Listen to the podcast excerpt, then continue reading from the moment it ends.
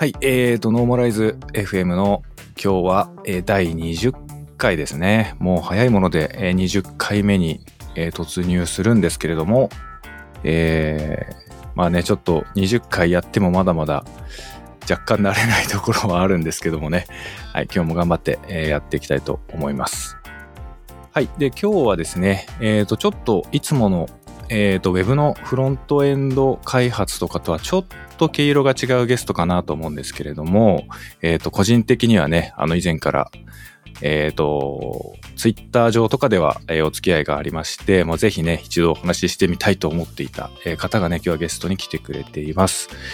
はい。で、今日のゲストは、ツイッター上のハンドルネームは、@sazamekiで、風のさざめきさんっていうね、ハンドルネームで活動されている方で、はい。で、現役のね、大学の教員をされていまして、大阪電気通信大学デジタルゲーム学科で教員をされています、沼田聡さんに今日はゲストでお越しいただいています。沼田さん、今日はよろしくお願いします。はい、よろしくお願いします。はい、もう現役のね、先生がゲストに来てくれるということでね、めちゃくちゃ今日は楽しみにしているんですけども、まあ、ちょっとね、今、コロナの影響で、まあ、授業のね、開催の仕方とかも何年か前と比べるとだいぶ違うようになっちゃったりしてるのかなとか思うんですけども、まあ、その辺もね、ちょっといろいろ聞けたらいいなと思っておりますので、早速始めていきたいと思います。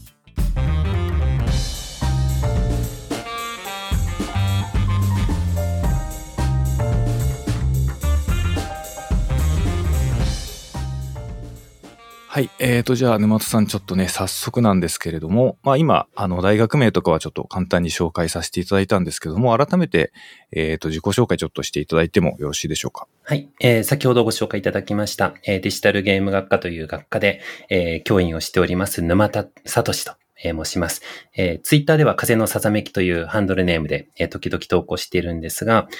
ここ10年ぐらいで iPhone および Mac のプログラミングの専門書をですね、8冊ほど、出版させていただいておりまして、まあ、こういった iPhone、Mac プログラミングの専門家であり、プログラミング教育の専門家というふうに、自負しております。本日は読冊さんといろいろとお話できるのを楽しみにやってきました。よろしくお願いします。はい、よろしくお願いします。いや、もう本当にね、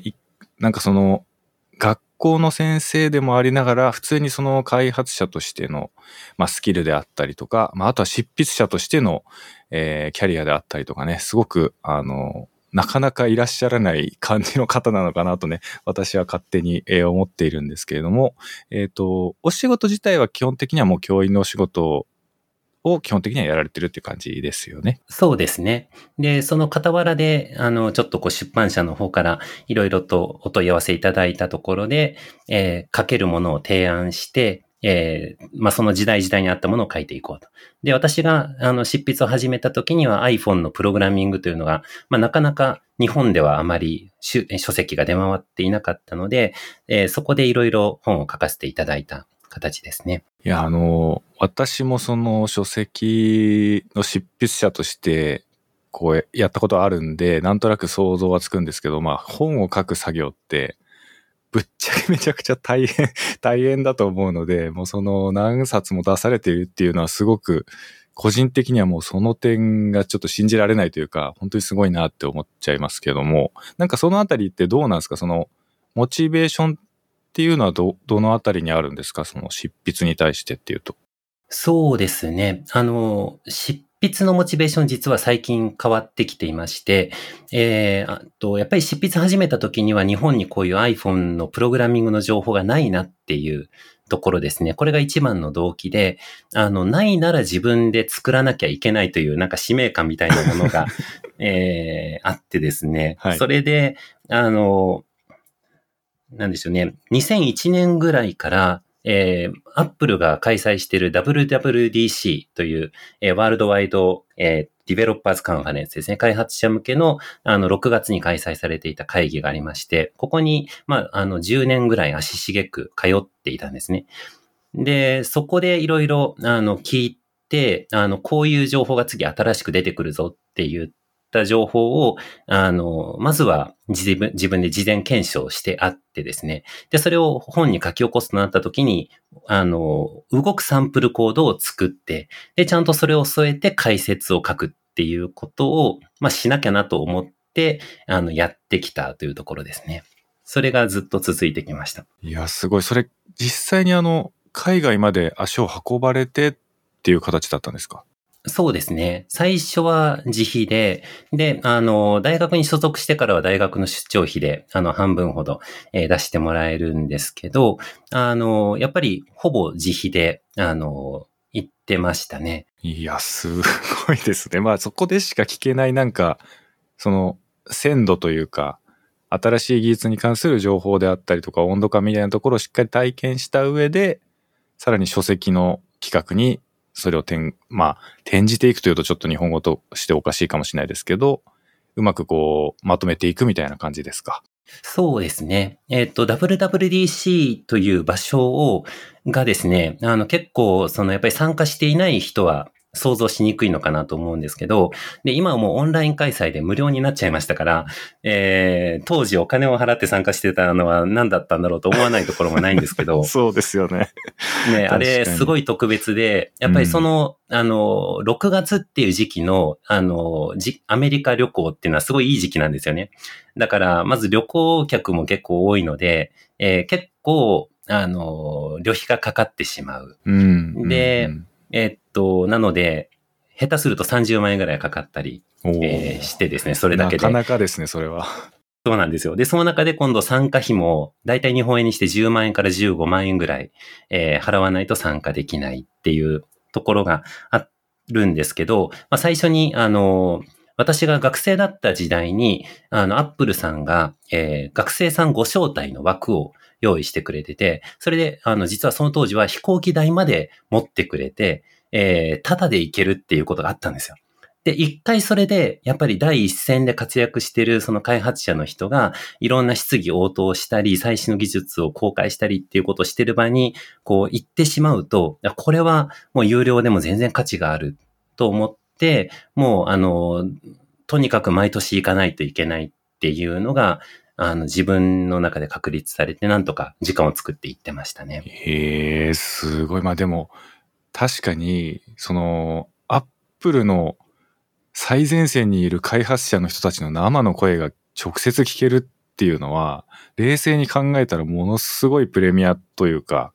うん。すごく、そうですね。なかなか稀有な経験ですよね、それって。で、当時は、質問する時間があったんですね、講演の最後に。で、マイクの前にみんな並んで、俺は今こういうことをしてるんだけど、この API では足りないとか、はい、ここ Apple はちゃんとできてるのに、一般の開発者ができないってのはどういうことだとか、そういう、質疑応答の場所があって、で、それを、なんでしょうね。みんな同じことを思ってるんだとか、ここは意外と自分では気になってるけどみんな気にしてないんだとか、いうところを学び取れたのが、最初は全くそれが本に反映されるとかなかったんですけど、結構重要な経験だった気がしますね。いや、面白いな。でもちょっとわかる気がします。例えば、すごくスケールの小さい話かもしれないんですけど、日本でよく、勉強会とか開催されていた時期があったと思うんですね。何年か前は。ちょっと最近はね、感染症の影響で難しい場合が多いと思うんですけど、ちょっと前までは結構勉強会のイベントとかよく開催されていて、ツイッターでしか見たことがない憧れの人が目の前で喋ってるみたいなのって、やっぱりすごくプライスレスな経験というか、ちょっとね、多少有料とかお金払ってとかでも全然いいなって思うぐらいの体験だったりやっぱりするのは私もなんとなくわかるし、それがね、当時のアップルってなったら確かに多少大変でもやる価値あるんだって確かに思っちゃうかもしれない。そうですね。2007年に、iPhone が登場しているので、2001年に私が行ってた時代ってもう Mac オンリーなんですよね。だから、今のその WWDC の注目度とは結構違って、本当にMac というプラットフォームが好きだって言って、開発者愛もあるし、で、最新の技術をこう求める人たちが集まってるっていうのもあるので、で、まあそこからね、こう iPhone が登場したことによって変わってきた雰囲気だとか、今のオンラインになって、さらに変わったことだとか、いろんなことがこう経験できたので、まあそこの流れは大きかったかなと思いますね。いや、すごいな。なんか私とかは、まあ自分自身がその開発者として、こうやっていくぞってなったのも結構最近の話だったりするんで、まだ2007年とか、まあ一桁台の時って全然開発者でもなかったし、その Apple というものもまあ企業の存在ぐらいは多分知ってたと思うんですけど、Mac とかも全然使ったことなかったし、本当に今更想像することしかできないんですけど、まあでも今なんかいろいろ分かった上でその歴史の変遷も含めて全部を見てきたっていうのはなんかすごいですね。結構稀有な、経験を持ってるかなと思っていて、今ね、Mac のプログラミングの知識を持っている人が少ないんじゃないかなと思ってるんですよ。いや、ほんとそうですよね。なんかその iPhone、iPad みたいなこのモバイル系のデバイスのイメージがすごくあって、そうですね、MacOS のイメージってなかなか最近あんまり聞かないというか、それに注力している人がパッと思い浮かばないというか。そうですね。iPhone 用に開発したら Mac でも使えますよっていう形に今なってきてますけど、それでも、Mac に向けていろいろチューニングするときには Mac の UI のことを知らないといけないし、で、Mac でこれどうやったら簡単にできるんだろうってことを考えたり、あとファイルシステムの考え方がそもそも根本的に違うので、そうですよね。いろいろそういうことを知るためには、やっぱり昔の知識が意外といってですね。で、ただ昔の本を、私が書いた本も含めて引っ張り出してきても、今の Mac の多分開発環境では使えないんですよ。だから昔のその経験をしてて、直にそれが動いてる時代を経験した上で、今こうできる、その Mac のプログラミングができる人ってなかなかいないような気がするので、そこはもうちょっと今 Apple にMac のプログラミング開発者を育ててほしいなと思ってるところは結構ありますね。そうですよね。なんか多分まあちょっとわかんないですけど、Apple 的にはやっぱり Swift みたいなこうiPhone で動きますよみたいなものをやっぱりここ数年は重視してきたと思いますけど、Mac アプリも、まあ言うたらなんか定番なものっていろいろパッと思い浮かぶのいろいろありますけど、じゃあ新しくいろんな開発者が参入してってるかっていうふうに考えると、確かにちょっと若干今寂しい時期なのかもしれないなとも思うんで、そのあたりなんか、はい、今後もしかしたらまたこう、先祖返りじゃないですけど、また MacOS の上で動くものがいろいろ見直されるみたいなことも、もしかしたらあるのかもしれないんで。そうですね。昔は結構 Mac は Mac、iPad、iPhone は別々ですよっていうことアプリ言ってたと思うんですけど、結構最近それをコンバインしよう、ユナイトしようとしてるような気もするので、はいはい、そうですね。でもやっぱり大学教員としては、パソコンというその知的ツールっていうんですか、研究者の人はよくそういう言い方をするんですけど、パソコンという知的ツールというのは iPhone とは結構違うと思うんですよね。キーボードがあって、で、入力して、で、マウスで選択してっていうことをして、こう思考ツールとして使うというのと、iPhone、iPad みたいに紙の延長線上というんですかね、タッチベースで、何かをこう直感的に操作していくっていうのとは、ちょっとその人間の頭に及ぼす影響が違うような気がするので、もうちょっとその Mac の方の思考ツールとしての可能性を、Apple にもう一度見直してほしいなと思って結構あります。いやーなんかすごい、なんかちょっとこういう言い方失礼かもしれないですけど、本当になんか先生っぽいというか、なんか我々みたいなこう、ふんわりテクノロジーと接してますっていうのと、やっぱりちゃんとしっかり研究目線とか教育者目線で見てる方との捉え方の違いみたいなものをなんかすごく感じて、すごい面白いですね、今の話。ありがとうございます。ただ、私自身正直、あまり大学の先生というよりは、やっぱり、経歴的にもプログラマーだなと、辞任しているところがあってですね、本当にその研究ベースで研究してきている先生よりはどっちかっていうと、普通のプログラマーと言うと失礼でしょうか。プログラマー寄りの目線だと思っているんですけど、それでもやっぱり伝え聞く話だとか、あと学生を教えてる目線だとか、そういうところでやっぱり、先生目線は大きいですね。それはもう10年以上大学の先生をしてきたので。はいはいはいはい。なるほど。なんかそのあたりの、なんて言うんでしょう。そのキャリア的な部分も、もしよかったらその聞かせていただいてもいいですか？どういう感じの経緯で今先生になられてる？まあその前に何かやられたこととかも含めて、ちょっと私全然予備知識がないんですけど。そうですよね。まあそれに関しては私もドクサさんにいろいろとお聞きしたいことは実はあるんですけれども、はい、お互いに経歴を知らないところはかなり、ね、はい、あると思うんですけど、おそらくそもそも論としては私の母親が大学の先生をしていたというのは、大きいんだろうなと思います。国文学の先生をしていたので、母親が。なので、大学の先生というのというか、その、親というのは、結構その、いつでもノートを開いて、専門書を何冊もこう開いて、ノートを書いて、勉強とは当時思ってなかったかな。まあ、そういうことをしているのが、当たり前なんだと思っていたというのが、幼少期の思い出として結構ありますね。で、大学に入って、大学2年か3年ぐらいしたところで、実は今自分が楽しんでやっているプログラミングというのは、世間でいうところの勉強をしているということなんだなということになるほど。気がつき始めてですね。はい、はい。それまで勉強してるという意識が全然なかったんですけども、まあ、勉強をして、それが、すごい自分の楽しんでやっている、このプログラミングというフィールドに、実は自分がこうやっていろんな立場で、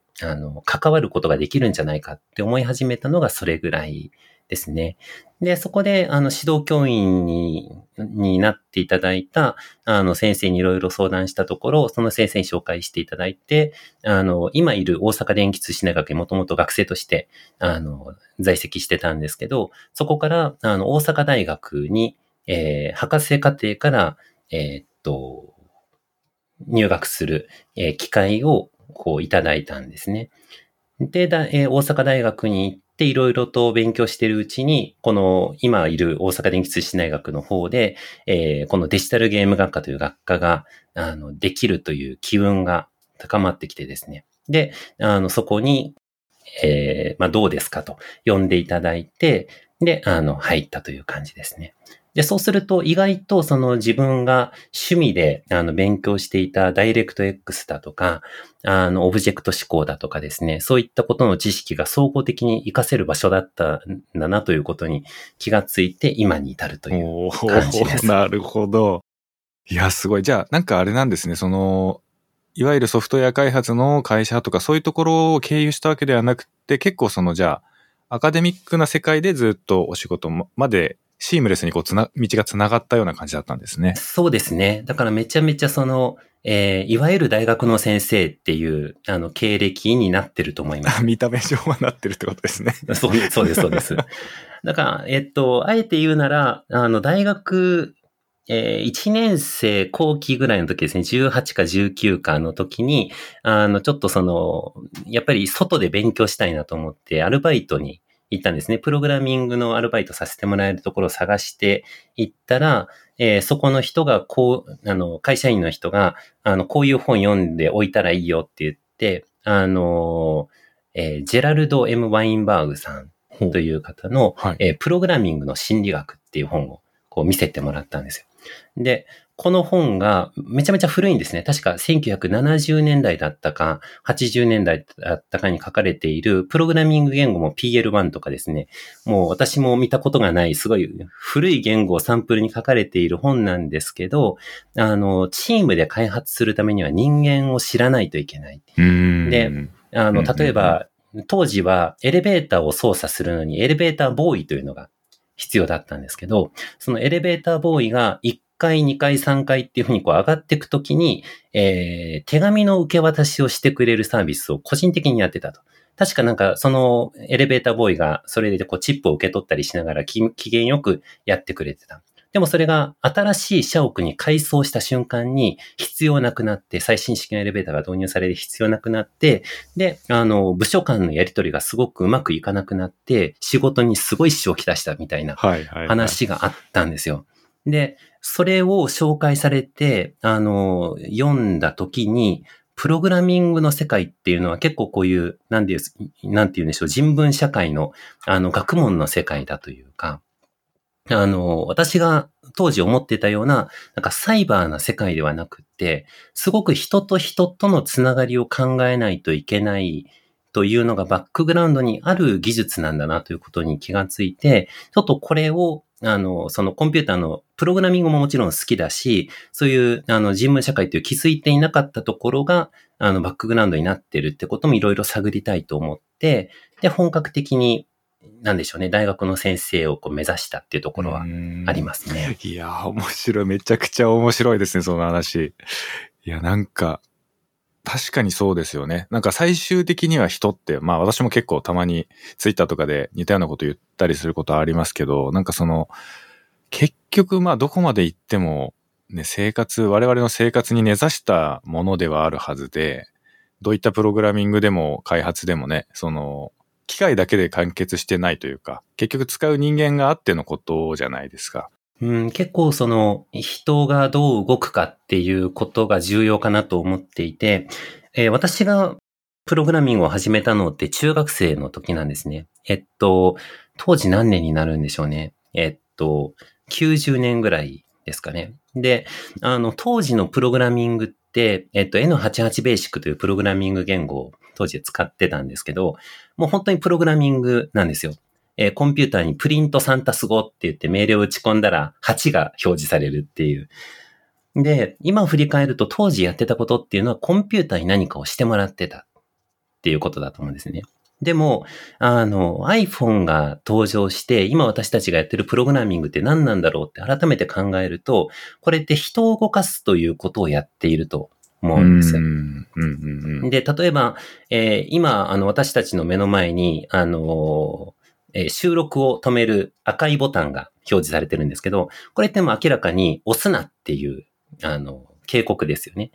でも、だからこそ押さないし、でもそこにその赤いボタンがあることによって、ここで一つの区切りがつくんだっていうことのメッセージにもなっていると。で、こういうことっていうのは、人をプログラミングするための道具なんだなっていうのが、思ってるところですね。なので、GUI が登場して、Windows が当たり前のように、普通の人の、一般的な、仕事をする人たちの間でも使われるようになり、で、iPhone が登場したことによって、スーパーコンピュータ並みの性能のものが、手の上で動くようになって、で、今何が起きてるかというと、我々人間が人間を動かすためのサービスを、スマートフォンを通じてこう提供してるんだなっていうことのような気がするので、そこら辺でプログラミングのこう対象がですね、コンピューターから人間に結構変わったなと思っているところがあります。なので、プログラミング自体もそうやって変遷しましたし、プログラミングのターゲットも変わってるんだなっていうことが思うところですね。いや、ほんとなんか、いや、めちゃくちゃ、素人みたいな感想になっちゃうんですけど、本当に聞いてて楽しいです。ありがとうございます。なんか本当に授業を受けてるみたいでめちゃくちゃ面白いです、本当に。大丈夫ですかこんなお話で。大丈夫です。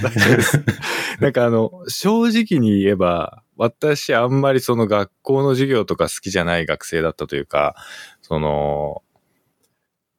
学歴的にも高卒ですし、その学校イコールいやいや勉強しなきゃいけない場所だったんですよね、私にとっては。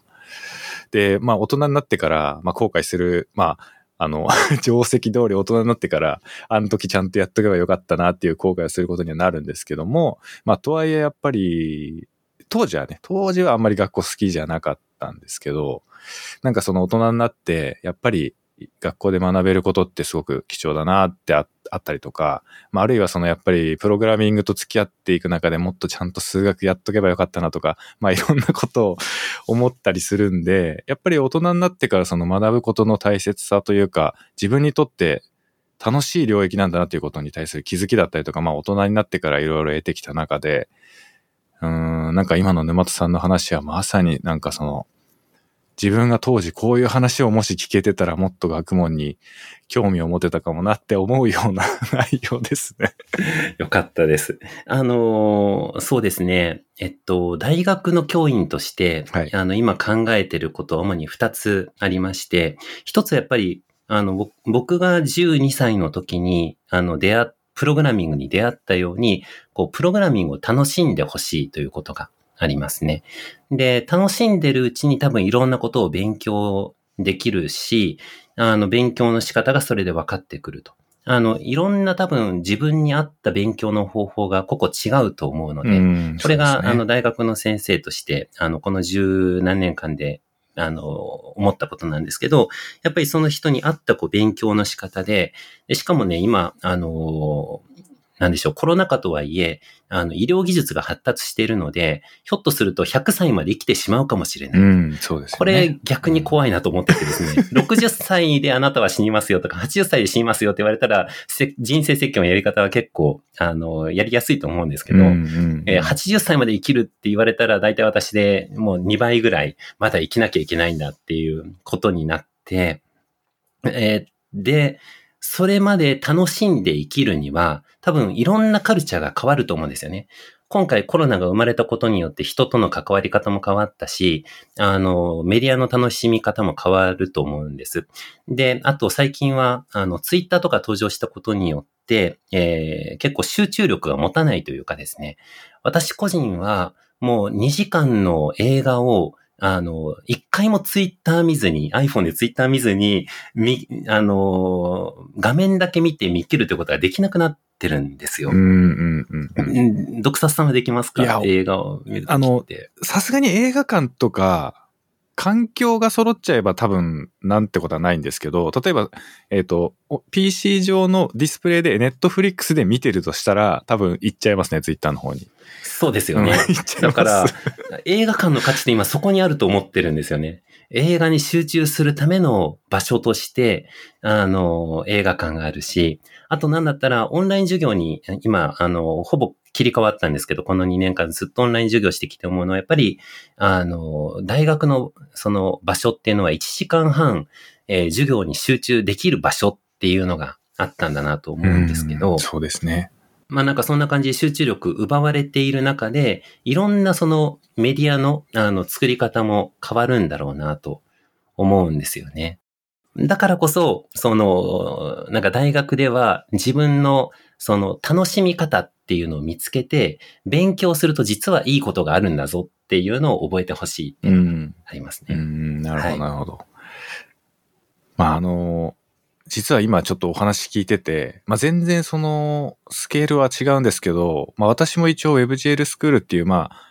あ、ちゃんとした学校のカリキュラムとは全然違いますけども。はい。全5回ぐらいで大体開催されてますかね。そうですね。その、スクールの、種類がもともと2種類ありまして、WebGL を広く扱ってるやつと、シェーダーだけにフォーカスしてるやつの2種類があって、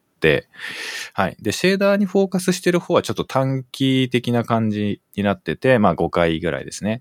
で、WebGL の方はちょっと長くって、まあ8回から9回ぐらいなんですけど、そういうなんかこう、まあ言うたら昔で言うとこの私塾みたいな感じですかね。私個人が塾を開いていて、まあそこに皆さんに来ていただいているっていう形なんですけど、まあでもそういうなんていうんですかね。個人的に開催している小さなスクールやってても、まあ、ちょっとおこがましいようではあるんですけど、同じようなことをやっぱり感じるというか、もう千差万別なバックボーン、千差万別なスキルセット、千差万別な目的を皆さんそれぞれ持っていて、で、その中でなんか、これさえやれば、全員が100点になれるものってないんですよね、どう考えても。で、じゃあ自分で、講師側の目線に立った時にその受講者さんたちに最大、平均すると最大一番大きい利益を出せるものって何なのかなっていうのを考えると、すごく悩ましいというか、まあ、答えがなかなか明確な答えはなかなか見出せないというか、まあ、すごく悩んでしまうんですけど。そうですよね。うん、やっぱりうちもデジタルゲーム学科という名前で学生募集している以上、単純な成績だけで見てしまうと、下の方の学生から上の方の学生まで結構広くいるんですね。まあ多分この成績というのはその数学的なことの理解速度の違いかなというふうに思っているんですけど、やっぱりいろんな学生がいる中で、どの学生をこう主体として、授業を進めていったらいいんだろうっていうのは結構いつも悩みますね。いや、本当そうなんですよね。だから結構 WebGL スクールは、まあ WebGL のスクールっていうぐらいなんで、Web の開発者さんがまあ多いんですよね。まあとはいえ、多いとは言っても中には HTML と CSS を普段は書いてるけども、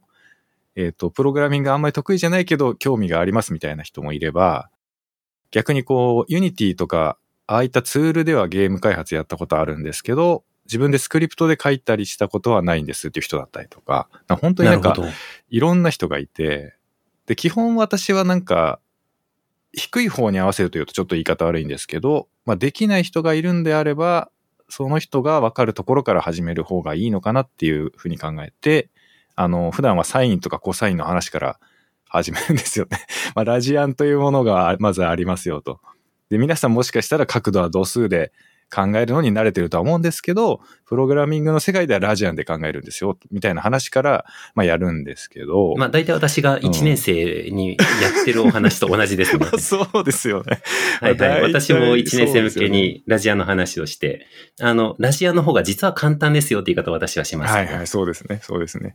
なんかこう、いろいろ説明をしていく中で、これ度数でやってたら、まあ大変ですよ、みたいなね、ところが自然と伝わっていくのかなと思うんですけど、なんか、ね、そういうのもこう、なんていうんですか、こういう話を今まで誰かと同じ目線で共有したこと全くなかったんで、なんか今日すごく新鮮ですね。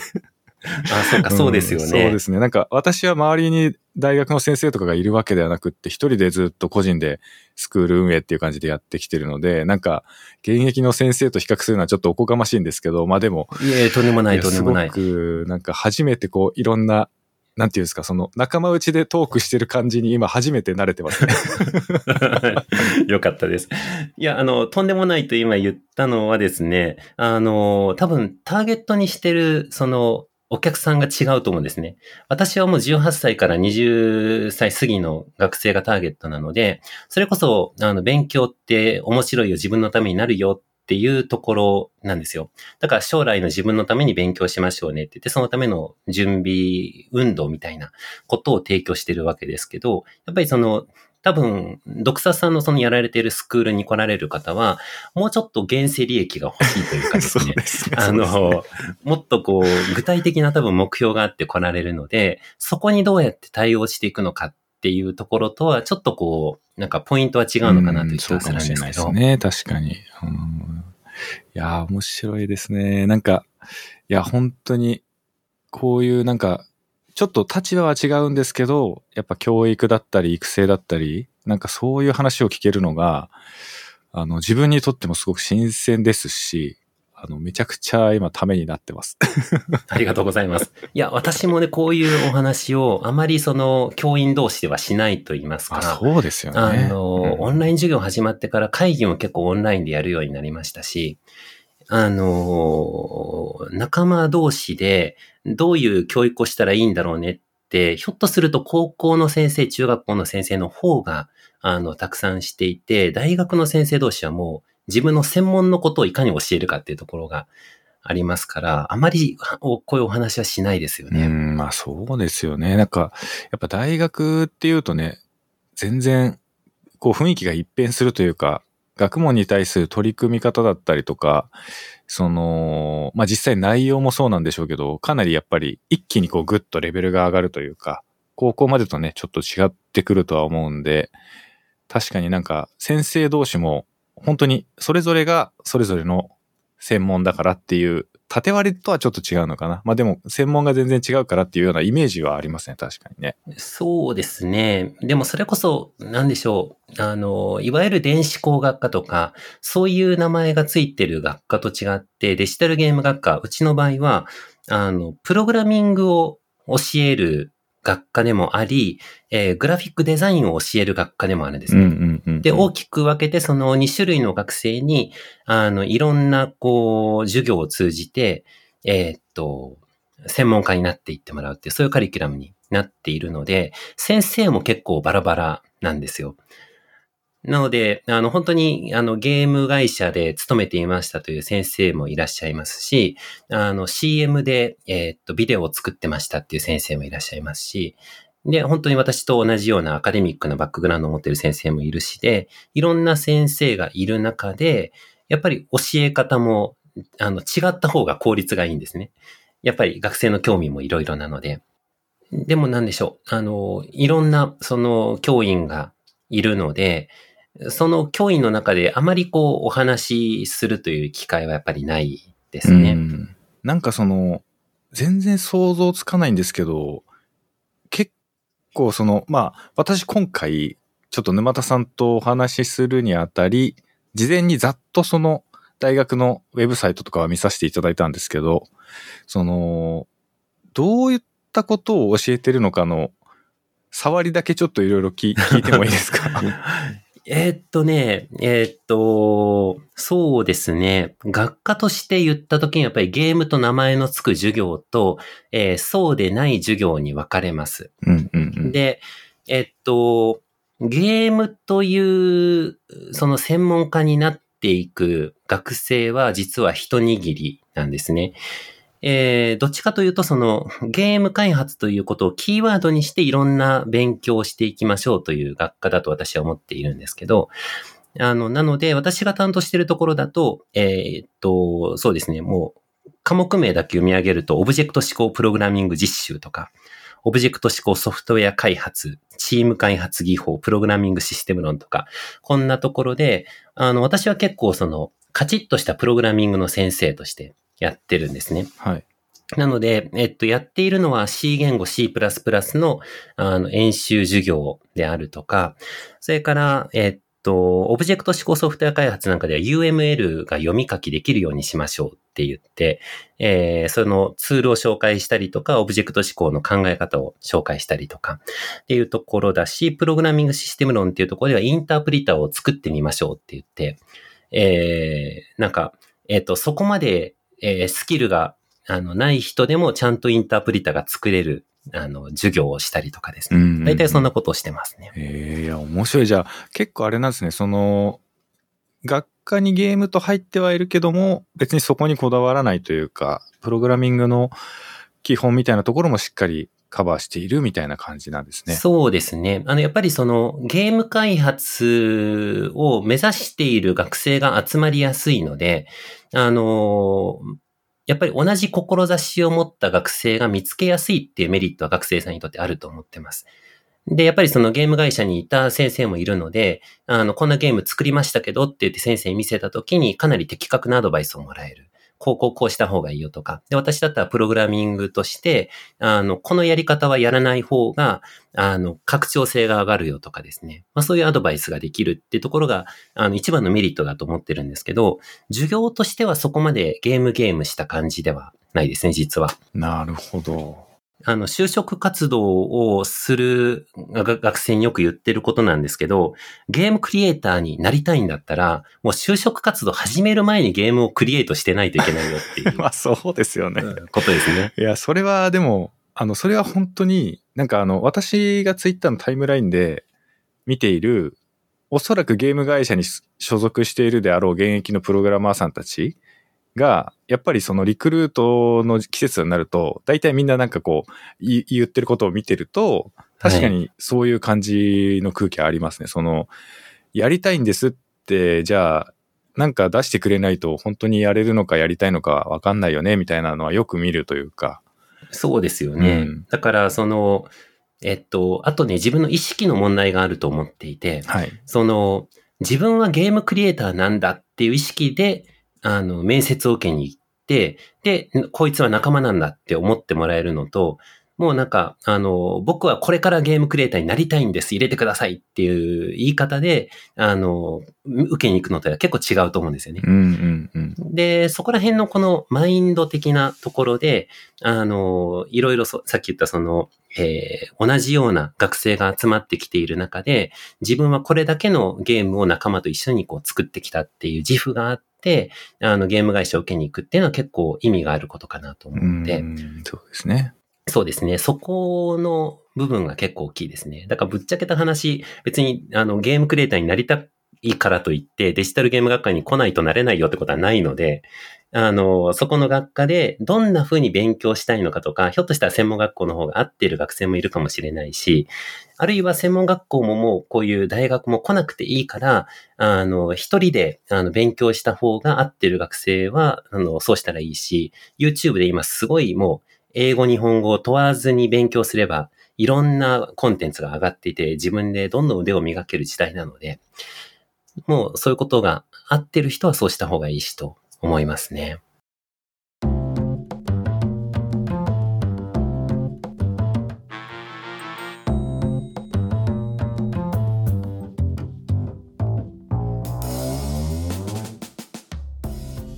このオンライン授業になって、絶対的に学生が奪われたものがあるなと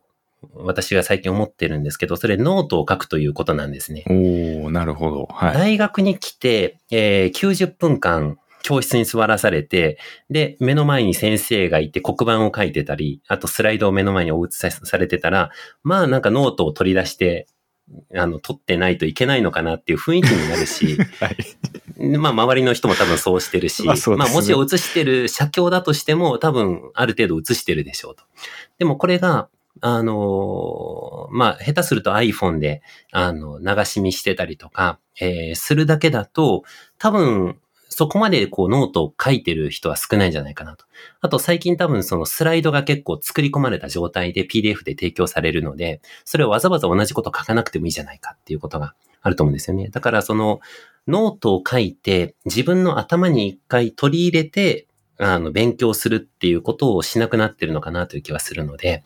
そこはね、このオンライン授業が学生から奪ったところなのかなという気がちょっとしてます。なんかどうなんでしょうね。実際それによる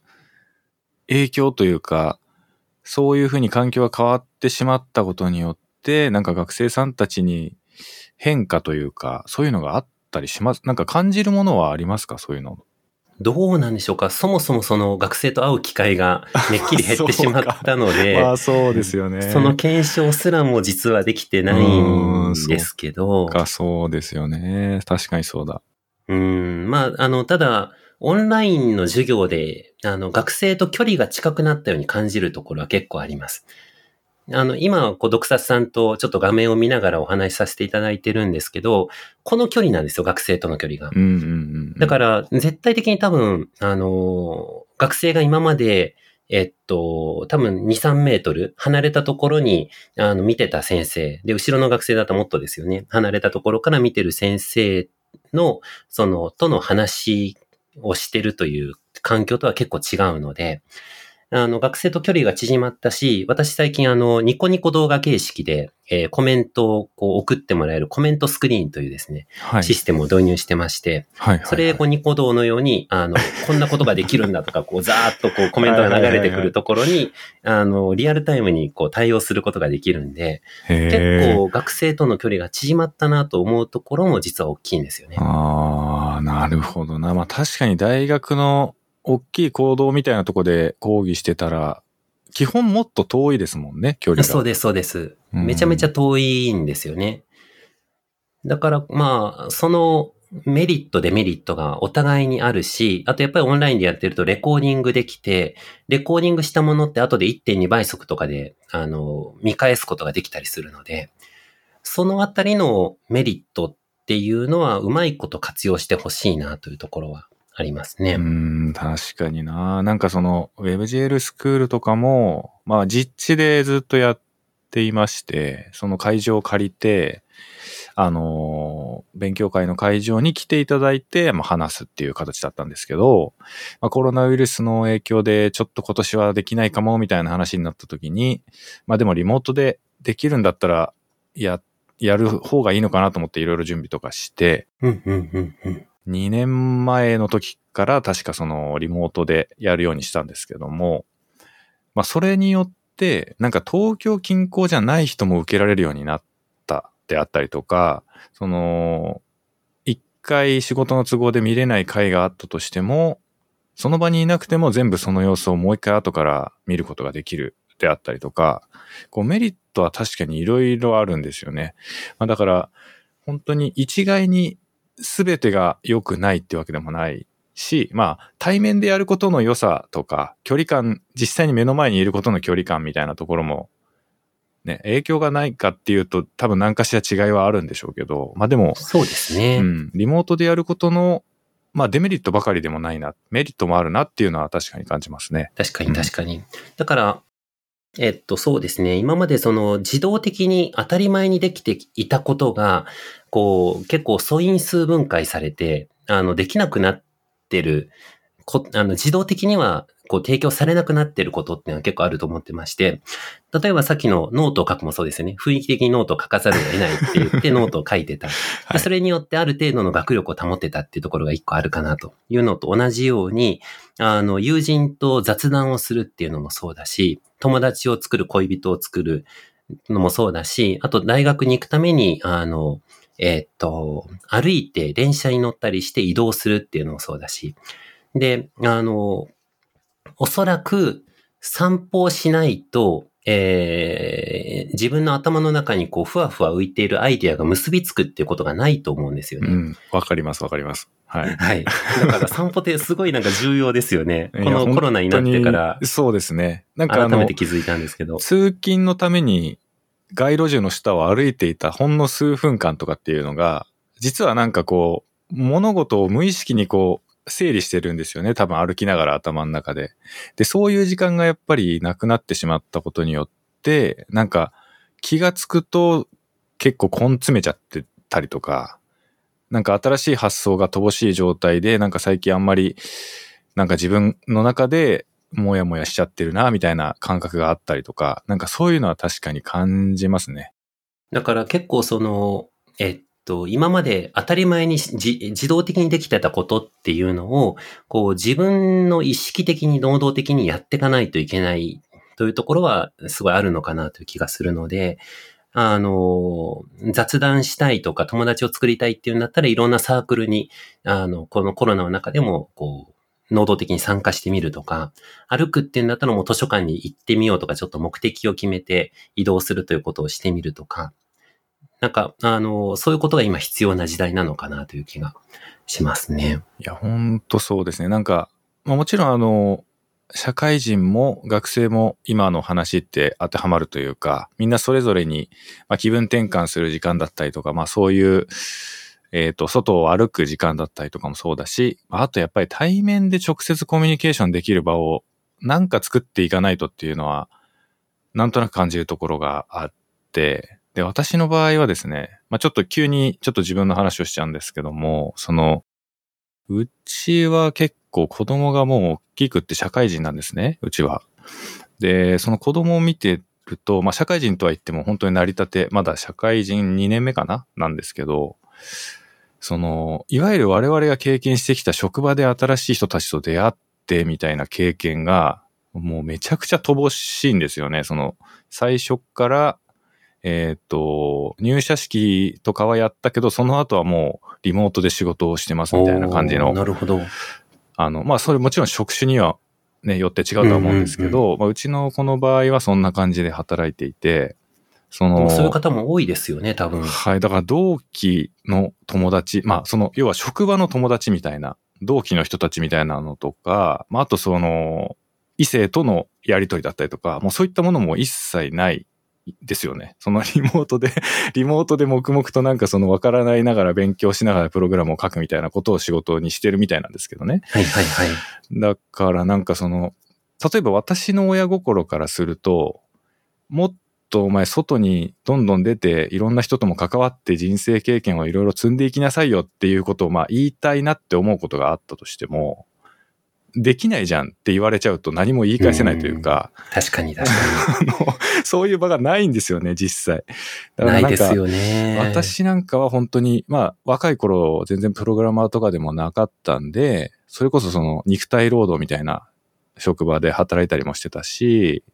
飲食店みたいなこうサービス業で働いたこともあるし、やっぱ同じ同世代の人もいれば年が離れた人もいれば、まあ、上司もいれば部下もいれば、いろんな環境でこう自分の人生歩んできたことが今につながってるなって思うんですけど、はいはい、なんか今のそういう若い子たちってもうそれすらも許してもらえないというか、そもそも経験の場を用意してもらえないじゃんみたいな人がいっぱいいるのかなって思うと、なんかすごく難しいなって思っちゃいますね。そうですね、うん。人生において結構無駄って重要ですよね。無駄というか、ね、遊びっていうんですかね。そうですね。なんかその、実際に人と会って、まあその感情的になっちゃって喧嘩になっちゃうとか、そういうことも含めてやっぱり人生経験だと思うし、なんかこう失敗して痛い目見てわかるみたいなこともね、なんかあんまりその、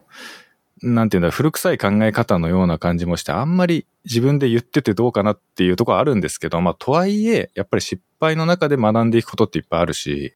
いや、そうですよね。大人になって、頭が退化して勉強できないことっていうか、新しいこと、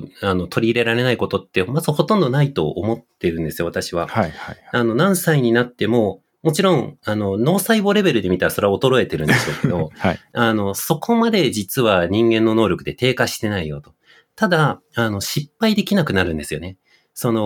初めてやることが本番だったりすることが多くなっていくので、そうですね、いかに失敗しないかっていうところ、あと一回こっきりの、出会いで終わってしまうような、ビジネスの、相手とかだと、どうしてもそこで失敗してしまうことがすごい大きなマイナスになるので、いかに失敗しないかっていうところに注力してしまうけども、実は失敗することっていうような、遊びっていうのがすごい必要だと思うので、いかに失敗できるか、まあ、失敗してもいいんだと思えるかっていうところは重要な気がしますね。いや、ほんとそうなんですよ。だから最近、なんかこれ、いきなりちょっとなんか人生相談みたいになっちゃうんですけど、本当に私、夜中結構眠れないくらい思い込んじゃうというか、悩んじゃうのが、本当にうちの息子をどうしてあげるのが一番いいんだろうっていうのをすごい悩んじゃうというか、こう無理やり今実家住まいというか私と一緒に住んでるんですけど、無理やり外に放り出して社会経験を積ませるべきなのか、例えばなんか引っ越すのってめちゃくちゃ手続き多くてめんどくさいですよね。でちょっと手続き忘れたりするとガス電気止まっちゃいましたとか、そういうとても困ったことになる。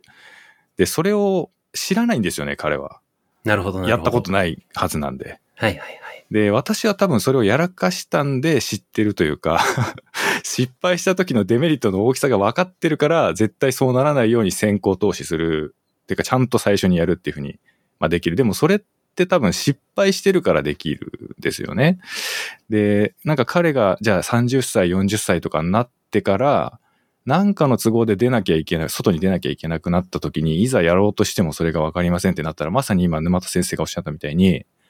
失敗できない状態になっちゃってると思うんですよ。40歳とかになって引っ越し一回もしたことありません。電気、ガスの手続きどうやったらいいかわかりませんとかってなったら、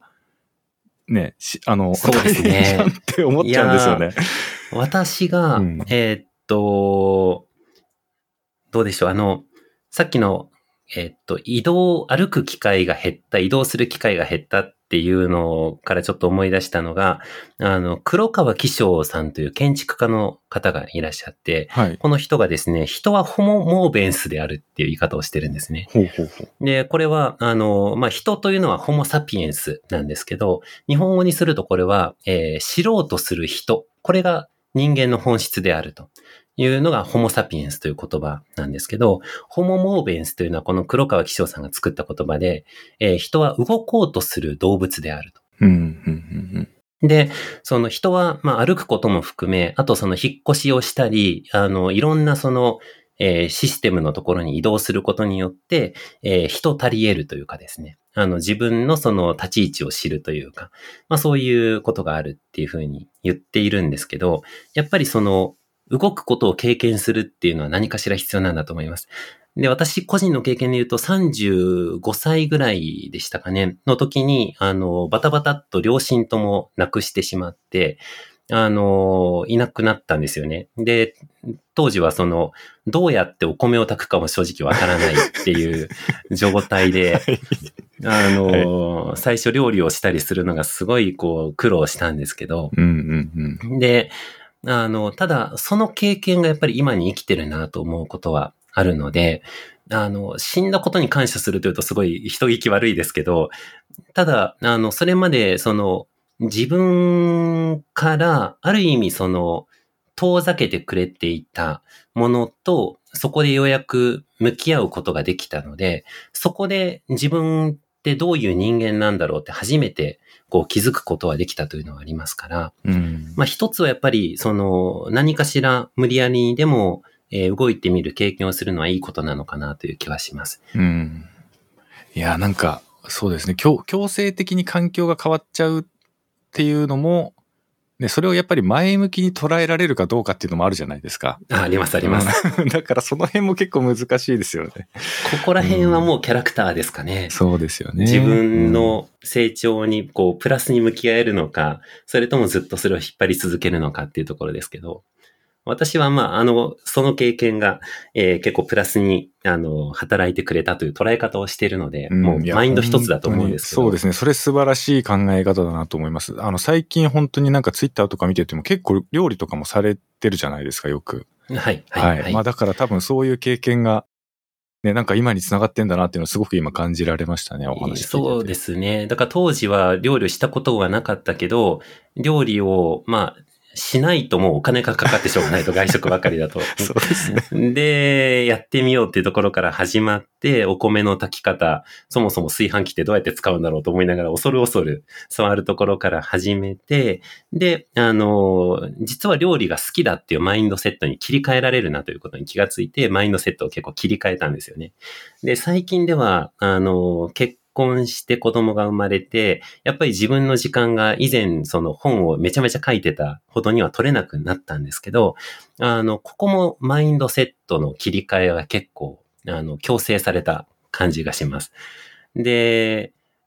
時間の使い方が結構そのビジネス的だったというか、はいはい、こっからここまでの時間で何々を書こうとか、こういうプログラミングをしようとかいう時間の使い方をしてたんですけど、なので結構その時間管理という考え方をしてた気がするんですね。ここに15分費やそうとか、ここに30分費やそうっていう、すごいタスク的な。なんかプログラマーっぽい感じですよね。そうですね。いろんなことをプログラマー的に処理してたんですけど、うんはい、実はそれをやってると、お皿洗いとかしてると辛いんですよ。うんうんうん、で、その日その日のメニューによっても、そのボリュームって変わってくるし、あと子供の起きてる時間とかでも、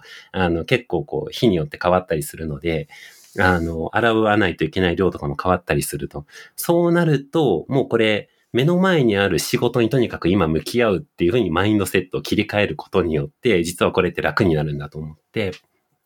変わったところがありますね。いや、本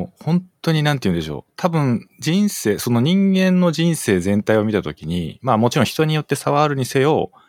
子供ができるっていうイベントはもう、全然違うことになりますよね。その人生と今までの人生の歩み方がもう全く別物になるというか。そうですね。うん。いや本当に変わりました。なんか生活のリズムも含めて、考え方ももちろんそうだし、今の沼田さんがおっしゃったみたいな生活のリズムとかもそうだし、本当に全く違う世界に一瞬にして切り替わるというか。そうですね。よくコアカス買いなんて、ね、言いますけど、よく分かった気がして。いや、ほんとそうですね。結婚してからの生活って、いかにその今まで自分が一人でできていたことができなくなったのを取り戻そうかって言って、正直考えてたんですけど、はい、でももう子供が生まれたことによって、そういう感覚ではいけないんだというか、そうじゃなくて、で、いかにその自分の過ごし方を、この家族と過ごすのが今の自分の、なんでしょう、その家族と今自分がいるのが一つのシステムなんだと、うん、昔は自分という一人しかいないシステムで動いてたからこんなに本を書いたりするって自由にできてたけど、家族といるときにどういうそのゴール設定をして、でどういうふうな動き方をするのが自分にとっての幸せなのかなって今一度考え直さないといけないっていうのは結構大きな変換点になりましたね。いや本当そうだと思います。なんか多分みんな開発者の皆さんで結構私の周りで最近お子さんできた方結構いらっしゃるんですけど、多分みんなそのなんて言うんですかね、新しい世界に不安もありながらも基本的には慌ただしくワクワクしながら生きてるなっていうふうに私の周りにいる人たちは見えるんですけど、はい、やっぱりそうなんかそれもみんなそれぞれになんか捉え方とかやっぱ独特というか、プログラマーらしい捉え方してるなとかって思うことが結構あって、例えば前にゲストで来てくれたよもつさんっていう、WebGL とかを触られてるフロントエンドの方がいらっしゃるんですけど、彼はその子供が成長していく様子を見てて、もう機械学習に見えるらしいんですよね。その一つ一つ試していって、ちょっとずつ最適化されていく様子が、いやなんか AI 見てたなって感じるらしいんですよね、彼は。面白い。なんかその開発者の人たち、私ももうなんかすごい昔のことなんであんまりちょっと覚えてないんですけど、やっぱり子供ができたり子育てしてるっていうその時にはそれ以前と比べるとやっぱ生活とかも全然変わってくるし、なんていうか優先順位が変わる感じがしましたね、私の中では。その自分自身がどうなのかってことはちょっと後回しになるというか。やっぱりそうなんですね。いやこれって私が今44だから43の時に子供ができたんで。ある程度そのバックグラウンドもできてしまっているというか、さっき言ってたみたいに私はこういう専門家ですよって自己紹介できるように多分今なってるんですけど、そうじゃない状態で子供が生まれてたらまた違ったのかなとかも思ったんですけど、やっぱりそれって、違うものなんですね。いや、もう、そうですね。一緒なんですね。そうですね。なんか、やっぱり、例えばなんかすごいわかりやすく例えるなら、やっぱり漫画とか買っちゃうっすよ。その若い頃の自分を思い返してみると、漫画好きだな、漫画買うな、そういうことに全部稼いできた金の余剰分は全てそういうホビーとかに使ってしまうような生き方をしていて、でも子供ができたとなったら自分のことは別にいいんですよね。なんかそういう漫画とかも欲しいっていう感覚がなくなったというか、まずは生き残らなきゃいけないみたいな子供のためにちゃんと蓄えもしなきゃいけないなとか、はいはいはい、なんかそういう思考に切り替わるというか、だから自分の中で当たり前だったその新しい漫画の最新刊が出たらまず何よりも差し置いてそれを買いに行くみたいな行動があんなに大切だったのに1ミリも別に大切じゃなくなるみたいなのはありましたね、やっぱり。なるほど。いや、変わりますよね。いや、変わりますよね。だから、そう、だから多分それで私もアニメを見なくなりましたね、この1年間で。なるほど。いや、結構だから、別になんだろう、それをなんかあんまり残念にも感じないというか、はい。別に嫌じゃない自分の中での自分の変化自体は別に嫌だとは感じないというか、なんかそういうとこありましたね。私も結構もうゲームとか漫画、アニメ、もうそういうものすごく好きで、なんかそれがない生活って考えられないみたいな感じでしたけど、なんかそういうのどうでもよくなっちゃいましたもんね。どうでもよくなっちゃった。いや、でもそうですよね。変わりますね。見えなかったことがと見えるようになって、よく言われることだと思うんですけど、これだけ街中にベビーカーをしてる人がいっぱいいたんだっていうことに、まず気づきましたし、あと、うちはこのベビーカー選んだけど、この人はどういう視点でベビーカー選んだんだろうと思って、なんかこのベビーカーはここがいいところだし、このベビーカーここ使いにくいけど、この人はこういうのを選んでるってことは、車を使わない生活をしてるのかなとか、なんかいろんなことがこう見えるようになって。いや、それは本当にそうですよね。なんか、例えば飲食店とか入ってもベビーシートあるかどうかとか、やっぱ見ちゃいますもんね。なんか、今もう必要ないんですよ、うちは。必要ないんだけど、お店に行ってあるのを見ると、ああ、ちゃんとしてるなって思ったりするし、本当になんか見える世界が変わりますよね。そうですね。子供さん連れて、抱っこしたりして、こう、買い物してたりすると、あ、これ実は大変だよなとか、で、今度子供をじゃあ下ろすときに自分の靴の履き替えは結構大変だからとか、なんかいろんなことをこうが見えるようになって。いや、わかります。なんかすごいわかります。だから実は自分が知らないその世界線っていうんですかね、自分が知らないこう、人生のステージというのが結構いろいろあって、でもそこのステージにはいろんな人がそこにいて、なんかそこにこう子供が生まれたっていうことで一個こう移動して、立てて見えない世界が広がったんだなって思うと、ひょっとするともっといろんなところに自分の知らない世界があるのかもしれないと思い始めているところですね、今。いや、本当にそうですね。まあだから、なんかその子育ての話で言うと、やっぱ面白いところは、それが年々やっぱり変わっていくんですよね。その、一番最初はやっぱりこう、もう一言で表すなら尊いというか、もう何物にも変え難いみたいな、やっぱりものではあると思うんですけど、やっぱ年をだんだん重ねていくと子供が大きくなって、その、ただの尊さ以上のものがまあいろいろ出てくるんですよね。その憎たらしい部分もそうだし、憎たらしい部分もそうだし、結構キャラクターってありますよね、初めから。いや、ありますあります。なんか可愛らしいとこももちろんそうだけども、なんか憎たらしいとこだったりとか、なんかいろんなことがやっぱり出てくるんで、子育ては本当に終わりがないというか、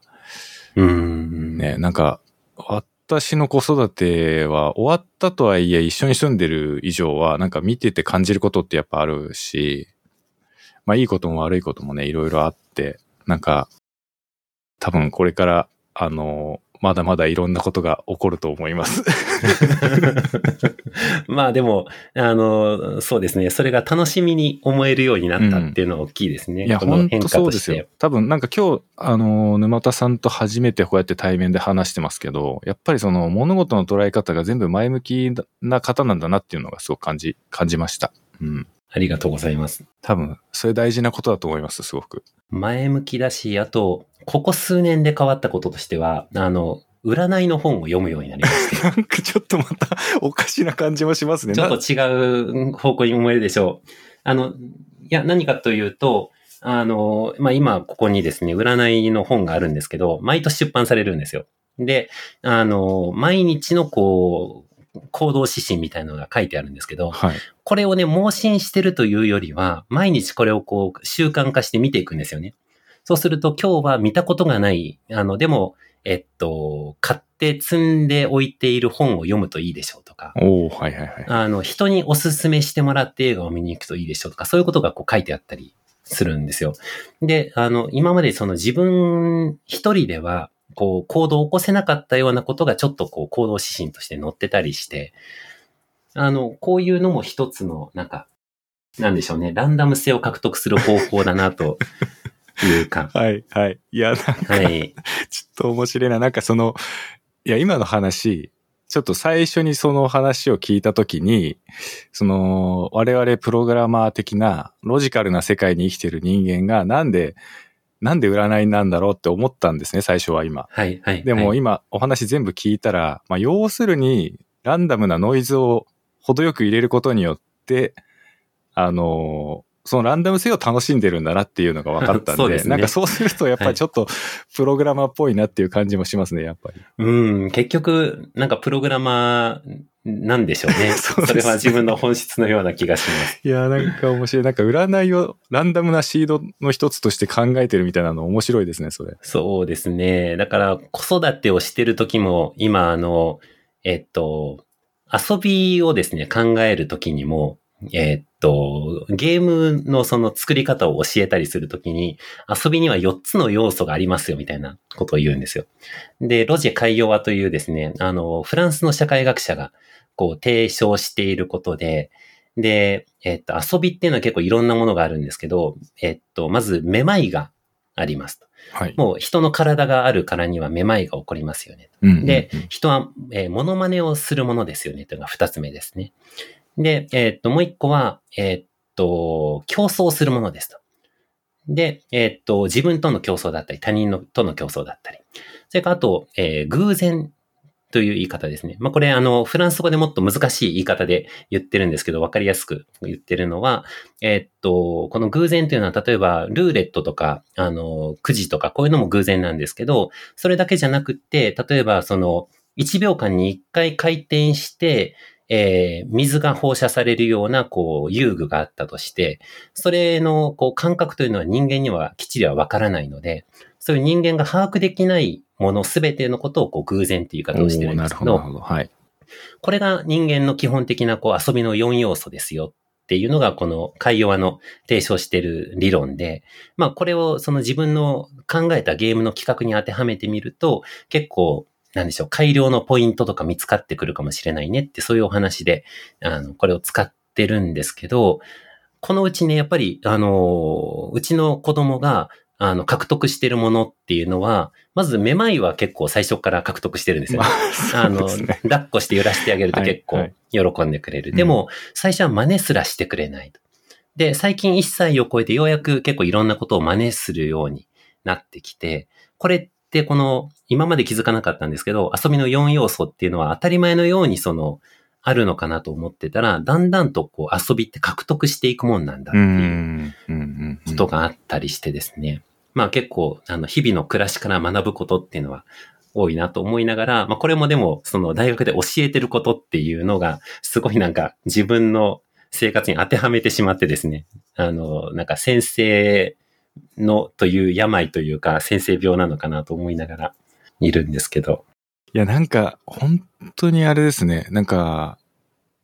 プログラマー的な部分も大学の教員としての部分も、まああとはお父さんとしての部分もいろんなものが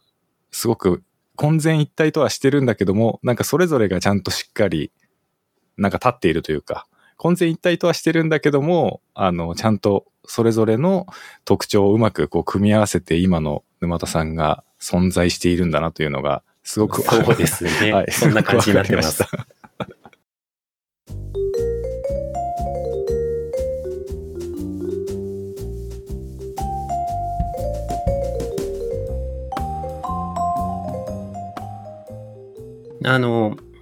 さっき自動的に当たり前にやっていたことがどんどん奪われていて、能動的にやらないといけないというお話をさせていただいたんですけど、このノートを書くというのは結構学生だけの問題ではないなと思ってるんですね。で、私教員としてもここ2年間で、初めてこの授業ノートというのを書くようになったんですよ。はい。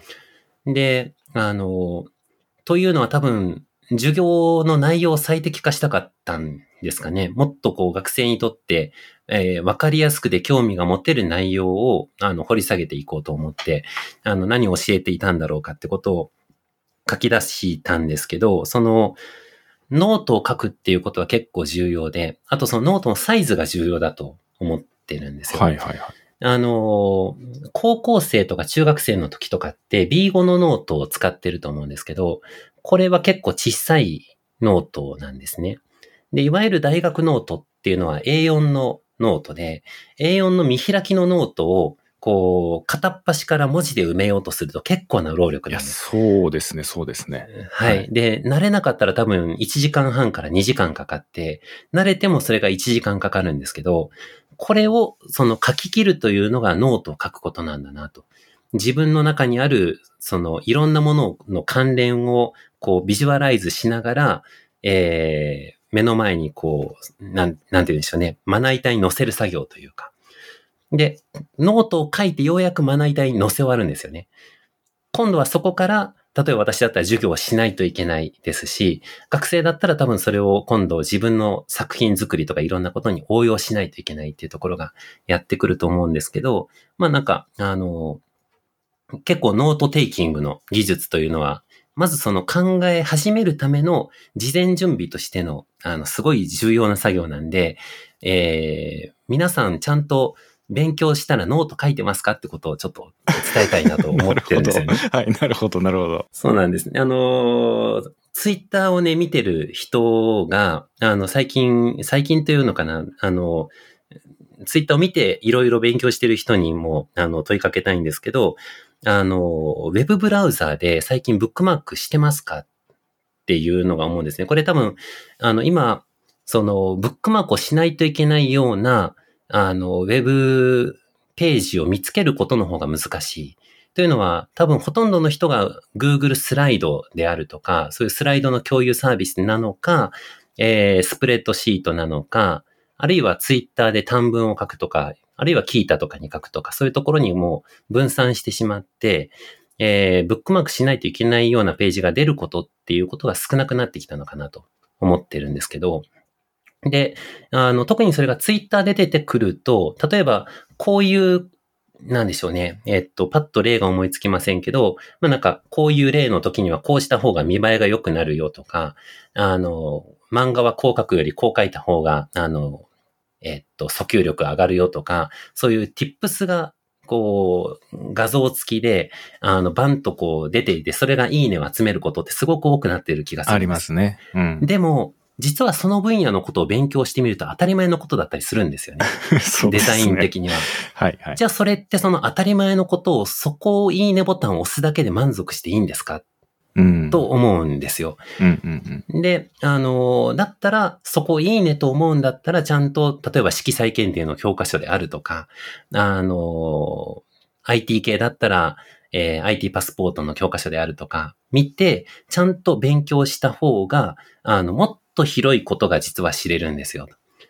で、その中で、やっぱりその勉強したことっていうのをノートに書き起こして、30ページだったら30ページ、書くとですね、ちゃんとその自分が勉強してきたことっていうのが目の前に現れますよと。こんなことを自分ができるようになってるんですよっていうことが思うので、なんか、もう、そういったことを学生に問いかけたいし、世間みんながやるようになっていくと、ちょっとこう、なんでしょ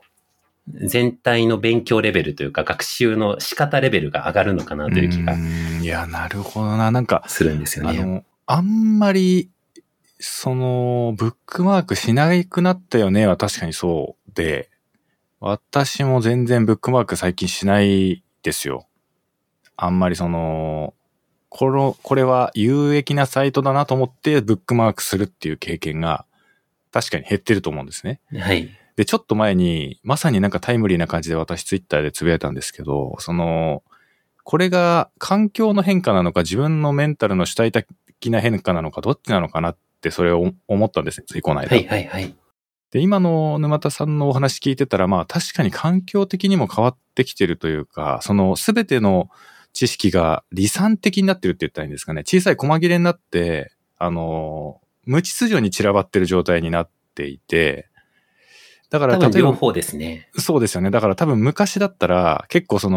やっぱりまとめてくれるキュレーターみたいな人がいて、で、その人がたまたま文才もあったりするとガーッと綺麗な説明文付きで画像も整理整頓されたものが一つのドキュメントになっていてみたいなページがやっぱりあって、そういうのを見つけたときに、なんか教科書的にやっぱブックマークするというか、あ、これ絶対自分の役に立つなと思って、取っておくみたいな経験って確かにあったなと思うんですけど、最近ってなんか考えてみるとそういうものが割合としては減ったのかな。で、あとは自分自身が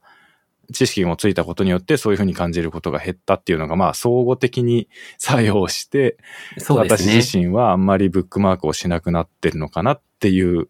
ような感じがしました、はいはいはい、お話聞いてて。まあ、多分こう40歳ぐらいになってしまうと、ある程度知識もついてしまうし、ブックマークの量実際に減るんでしょうけど、はいはい、でもそれとは別の問題として、ブックマークというウェブブラウザの役割自体も変わっているし、うんうんうん、そうですね。す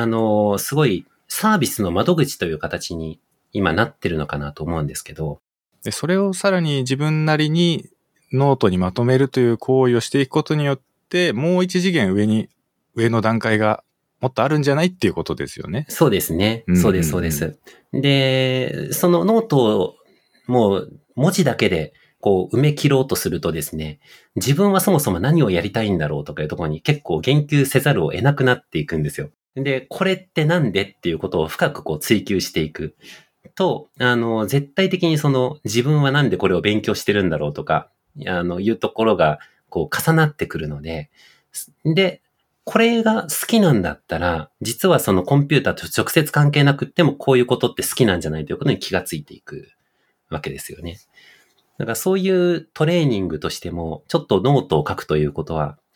皆さんやってほしいなというのを、大学の先生として最近強く感じるようになりました。いやーなんか面白いですね。確かに、ノート取るっていう経験してないですもん、全然。しないですよね。うん。紙にペンを何かするっていうのが、本当になんか、たまに契約書に、代表者のサインが必要とか、そういうのでしかペンを持ってないっていうか、紙と向き合うことが全然ないなっていうのは、あるかもしれないです。確かに。で、最近、ここ1年半ぐらい趣味で、ペン字のトレーニングをするというのにずっとやってるんですけど、それのそもそも論としては、なんでそれをやり始めたのかというと、まあ、もっとこうノートを整理された形で、書けるようにしたいと思うようになりまして、なんでノートを書いた方がいいかっていうとですね、これ別にメモ帳とかにキーボードで打っても同じことじゃないかと、例えば学生なんかはよく言うんですけど、違うんですよね。何かというと、キーボードで文字入力をしたりしてると、早すぎると思うんです。早すぎるし雑音が多い。はい。どういうことかというと、予測変換が結構効いてくれるので、人間が文字を書く以上に早く入力できてしまう。なので、例えば、メールを書いたりするときに、沼田です。いつもお世話になっておりますっていうのを、沼田まで入れると、もう勝手に保管してくれるんですよ。そうですね、そうですね。はい。で、思い返してみると、そのメールを打ってるときにいつもお世話になっておりますってもう感じなくなってるんですよね。感じないですね、確かに。形式的に書いてますね、はい、確かに。そうなんです、そうなんです。だから、ちゃんとしたメールを書くように形式を整えてるという行為をしているだけであって、いつもお世話になっておりますとは、その時は感じていない。で、同じように、ノートを取るっていうときにですね、例えば、そうですね、何でもいいんですけど、WebGL とか Unity とか、メタルとかですね、そういったことのキーワードを入れていくと、ある程度その保管されてしまうんですよね。変換とかいろんなものによって。はい、で、自分の頭を結構スキップして、そのテキストが作られてしまうということが多い。これってすごいマイナスだと思ってるんです。うん、自分の、せっかくそのキーボード打つ時間をかけているにもかかわらず、自分の頭を経由せずに、単にそのパソコンの画面と自分が見ているコンテンツの間だけでやり取りがされてしまっていて、自分が経由し、関わっていない、自分が成長できていない。で、私が最近ノートを取る、自分で字を書くのが重要だと思っているのはここなんですよね。自分で字を書いてると、その、予測変換とかで、別の字が出てこないんですよ。まあそうですね、そうですね。はい。なので、例えば簡単にとか書こうと思っても、びっくりするっていう簡単とかもこう候補に、変換候補に出てしまう。そのノイズが絶対に出てこない。で、ありがとうございましたって書こうと思ったらありがとうございましたってことをもう心の底から思いながら、少なくともお辞儀をしているような風景を思い描きながら書いてると。うん。で、その状態で、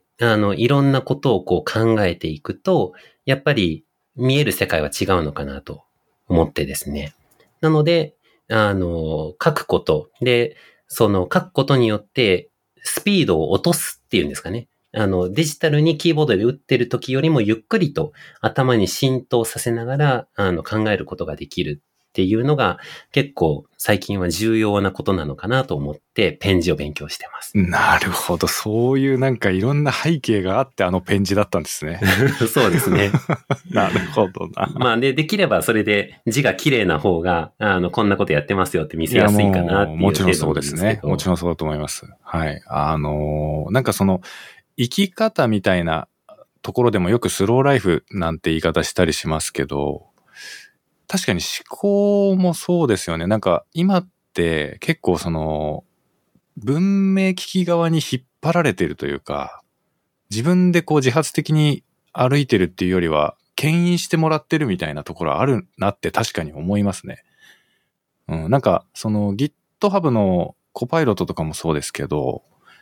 その勝手にコードを保管していってくれるような機能ってめちゃくちゃ便利だし、うわ未来だって感じるけど、でもそれっ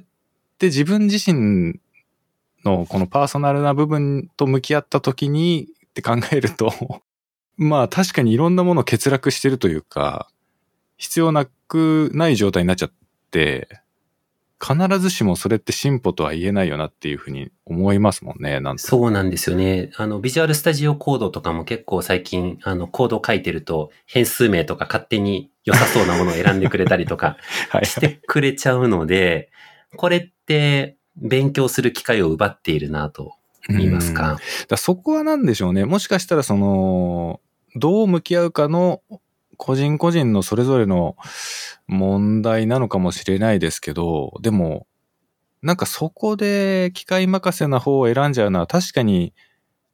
刹那的には楽だし、いや楽だし効率的だと思うんですよ。だから使い分けだと思うんですけど、例えばGoogle 翻訳とか DeepL 翻訳とかそういった翻訳サイトって私も実は使います。でいろいろ英語勉強してきて、英語の発音とかに関してはトレーニングの学校の、理事をしてたりもするんですけど、いくら慣れても、やっぱり根本的には日本人なんで、日本語がやっぱり来た方が直接的に理解できる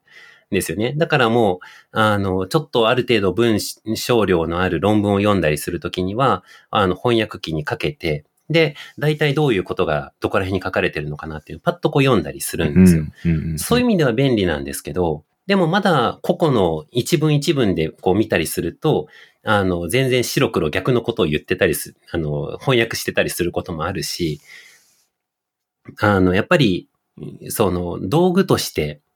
活用する部分と、あと自分がやっぱりその考えるための道具としてですよね。英語を使えるかどうか。僕は英語って、コミュニケーションのツールだとも思うんですけど、思考のツールの一つだと思うんですね。はい、はい。例えば、あなたが好きですとか言ったりするときに、英語だったら、I love you っていう風に、絶対的に主語と、目的語が両方必要なんですよ。うんうんうん。でも、あなたが好きですっていうだけだったら、I って言わなくていいんですよね。まあそうですね、そうですね。はい。はい、これって、ある意味その、自分ということを考えなくていいその省略パターンになっているというか、で、ここがですね、英語だとフォーカスしないといけないですね。今、そのラブと言おうとしている主体は何だろうっていう時にこれ自分だっていうことを認識しないと発言することができる。うんうんうん、これが英語を勉強する理由だと私は思ってまして。すごい考え方だな。なんか、そんなこと考えたこともなかったけど確かにそうですね。言われてみれば確かにそうだと思います。なんか言語的な特性というか、まあ日本語とちょっとやっぱ違う部分ですよね、そこら辺は。そうですそうですそうです。うんうん、まあ日本語は日本語で省略するところも省略しないところもあるし、英語は英語で省略するところもあるし、文化的に言わないところもあったりするので、もちろん日本語の方で考えてた方がいいところもあるんですけど、なぜ私たちが大学教育を通じて、外国語、しかも第二外国語みたいなものもですね、ほとんど使わないかもしれないのになぜやらないといけないかっていうと、そのいろんなフレームワークを知ることができて、プログラミング言語で言うなら、C++ ができれば OK なんですかって言ったら、リスプとかですね、なんかこうちょっと考え方の違う、もの、あとシェルスクリプトみたいな、もう構造の違うというかですね、ものを知っておくことによって、それぞれのいいとこ取りができるというか、なんかそういう意味合いがあるのかなというふうに思っているので。確かに。なんかそういうふうに考えたことなかったですけど、確かにその通りだと思います。で、しかもなんか、まあノートの話とか、今の、ノートからつながってペン字の話があり、さらにそこからつながって言語の話がありって感じでしたけど、なんかやっぱりあれなんですね、沼田さんの思考って、なんかちゃんとしっかりつながってるというか、なんかペン字をやってるなっていうのをツイッターで見てるだけだったら、まあペン字やられてるなっていうところまでしかわかんないんですけど、なんかこうやってやっぱいろいろ話を聞いてみると、ね、なんかいろんなやっぱそういう背景があってのアウトプットの結果の最終結果があれだったんだなっていうのが。はい。まあこういう機会をいただけて初めてそれが見えてくる。そうですね。なんか料理の話とかもそうだったけど、やっぱ人間いろいろあるんですね。そうですね。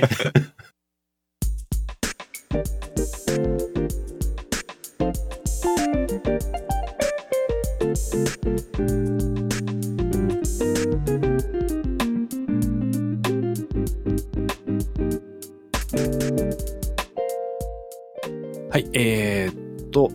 いろいろなね、ちょっと今日は普段とは違ういろんななんか教育の話だったり、なんかペン字の話だったりね、本当にいろんなお話が聞けて、めちゃくちゃ面白いなと思っていたところ、またこうして時間がめちゃくちゃ経ってしまいまして、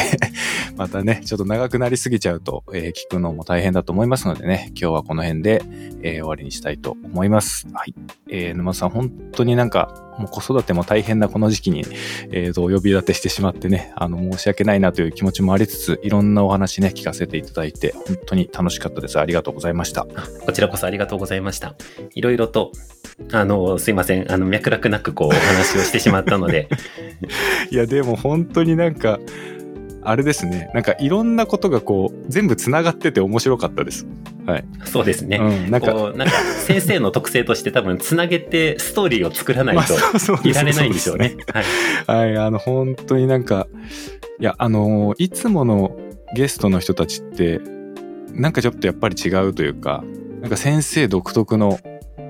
考え方とか、あと話し方とかもそうですね。やっぱりなんかちょっと違うなっていうのがすごく垣間見えて。そうですか。はい。今日はすごく面白かったです。はい。ありがとうございました。はい、ありがとうございました。はい。また機会がね、ありましたら、ちょっとお声掛けしますので。は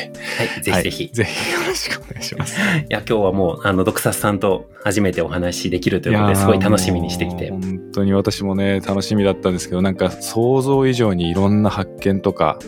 はい。新しい、こう、ひらめきとか、そういうのが得られたなっていう感じがして、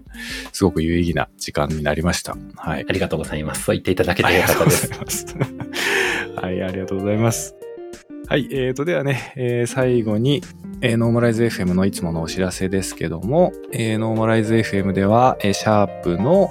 ノーマライズ FM というね、ハッシュタグで、感想等を募集しておりますので、何かね、聞いてて感想、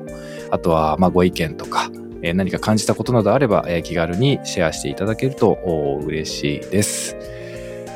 はい。じゃあ今日はこのねあたりで終わりにしたいと思います。最後まで聞いてくださってありがとうございました。